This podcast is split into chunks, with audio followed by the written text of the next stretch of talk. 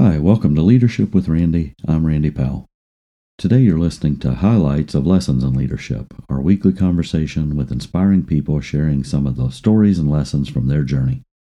I, I think heroes a lot because heroes, like the definition of a hero uh, for me and for when I talk with people, is an ordinary person put into an extraordinary circumstance who takes action.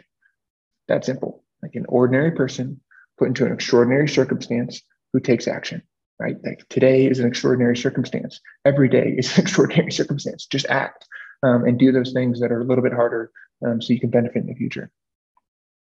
We're listening to highlights today with Cody Isabel, founder of CBA Neurotech, where he helps people embark on their own hero's journey and find the power within themselves to save the day.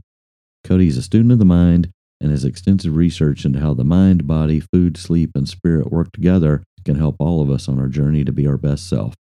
You learn more about Cody's work at cbaneurotech.io. Now let's go listen to Cody. The way I think about mindset today is something the hero's operating system is what I, I talk about. A hero to me has been something that's been super easy to like. I love Marvel. I love like who, however you define a hero. And so when I think of mindset, I think of mind, mindset, mind. Where does the mind come from? It's an emergent property of your brain. What, what where's your brain sitting? Your brain is sitting in your body. And so those are kind of the three things. Some, if you're more of a spiritual person too, like soul, spirit, energy, whatever would be above your mind. Um, but that, that that's kind of the spectrum I think of mindset on and how they those three things interplay your mind your brain and your body and how they all work together they're all separate things but they're all inseparable and so when i think of mind i think of your you've got your conscious mind and your subconscious mind and so your when you're thinking your conscious mind, that's about 2,000 things ish that you can process a second. Your subconscious mind is about 6.7 trillion things you can process per second. And so this is like one of the first places I think about like environment. That's why it's so massively important to create a good mindset. You have to have a good environment. So when you're creating a mindset, I really start with thinking about what's my environment and what am I subconsciously taking in. Oh, I always start at the bottom with the body when I'm trying to craft a better mindset. Because if your body, if you're not sleeping enough, if you are not exercising, if you're not sleep, actually just sleep. Like that's people were like, well, I need to exercise, I need to work out. No, if you sleep, you'll lose more weight than if you go and exercise. If the body, which is holding your brain, is healthy, you're going to have a healthy brain. Now that you have a healthy brain, your old and new brain don't have to be mad at each other. Because when those things, when you're not sleeping, exercising, eating, doing any type of mindfulness or like breathing or the social connection, your body's communicating to your old brain, your old brain's mad. Uh, if you just sit in fear and don't ever move, like you're going to, nothing will change. and so, um, or discomfort, nothing will change. But if you can move through and act through it, um, you can create the motivation you want. So going to their beliefs is next and i'll talk to them. Like what are you saying to yourself? What are you thinking and feeling? What are what are the thoughts that are happening? And what are your past experiences that proved what you're saying is true? So when someone's scared of something i was like okay well what has proved in the past to you that you should be scared about it i was like okay so you've got some false evidence appearing real right now that fear to me false evidence appearing real and that's oftentimes just asking those questions to people. It's like, wait a minute, guys, is this actual, is this evidence that you're really scared for a reason? Or, or like, what's happening here? Like, if you just think simplistically about it, what result are you getting? What are the beliefs that, that you've got? What does that cause you to think and feel? And what actions have you taken? And if you want to correct that, get a different result, take a different action.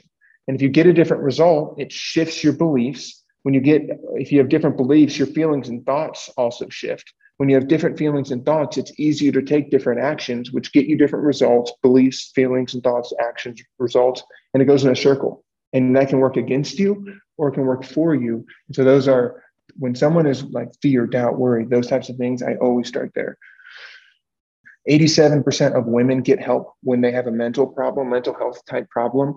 87% of them do. Only 3% of guys in that age group do. And the number one reason that age group is dying is suicide. But being isolated, what it does to your brain when you're, like I had mentioned, social connection is so important. Isolation is one of the worst possible things. So you're like, even like I even coach people like call someone, even if you can't go see them. Um, but isolation creates these things in our brains because we have no other input other than our own negative thoughts and voices, oftentimes when we're isolated. And so it just self perpetuates. Once you consciously can call out some of those beliefs and define them and name them, it gives your brain and your conscious mind a way to focus on them and you can start to shift them. Start saying i am enough. And it starts to pull things apart. I am important. I am worthy. Like and it starts to pull these apart and then it'll start forming new belief patterns and creating this change in your brain. Anger was one for me. Helped me in was was a, a belief or a mindset. It was someone else's fault and i was just pissed. And i so or or and i'd have these negative thoughts. And so i would lit i call mine jerry. I literally call it out. I'm like jerry what are you doing here? No I, no one wants you here. Like get out of here. Like i don't need these negative thoughts. When you meditate you are consciously calling and calming down going in that pathway and going the reverse way so you're going from your new brain to your old brain where usually your old brain is going forward to your new brain and deriving your action.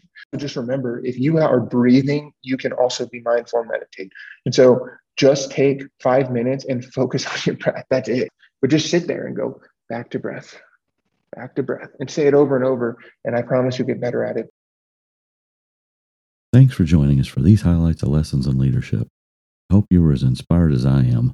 You can find the full length audio right here at this site, or you can watch the full length video of our conversation at leadershipwithrandy.com. Now get out there and make a difference. Keep believing, dreaming, and doing, and have an awesome week. Hope to see you again soon.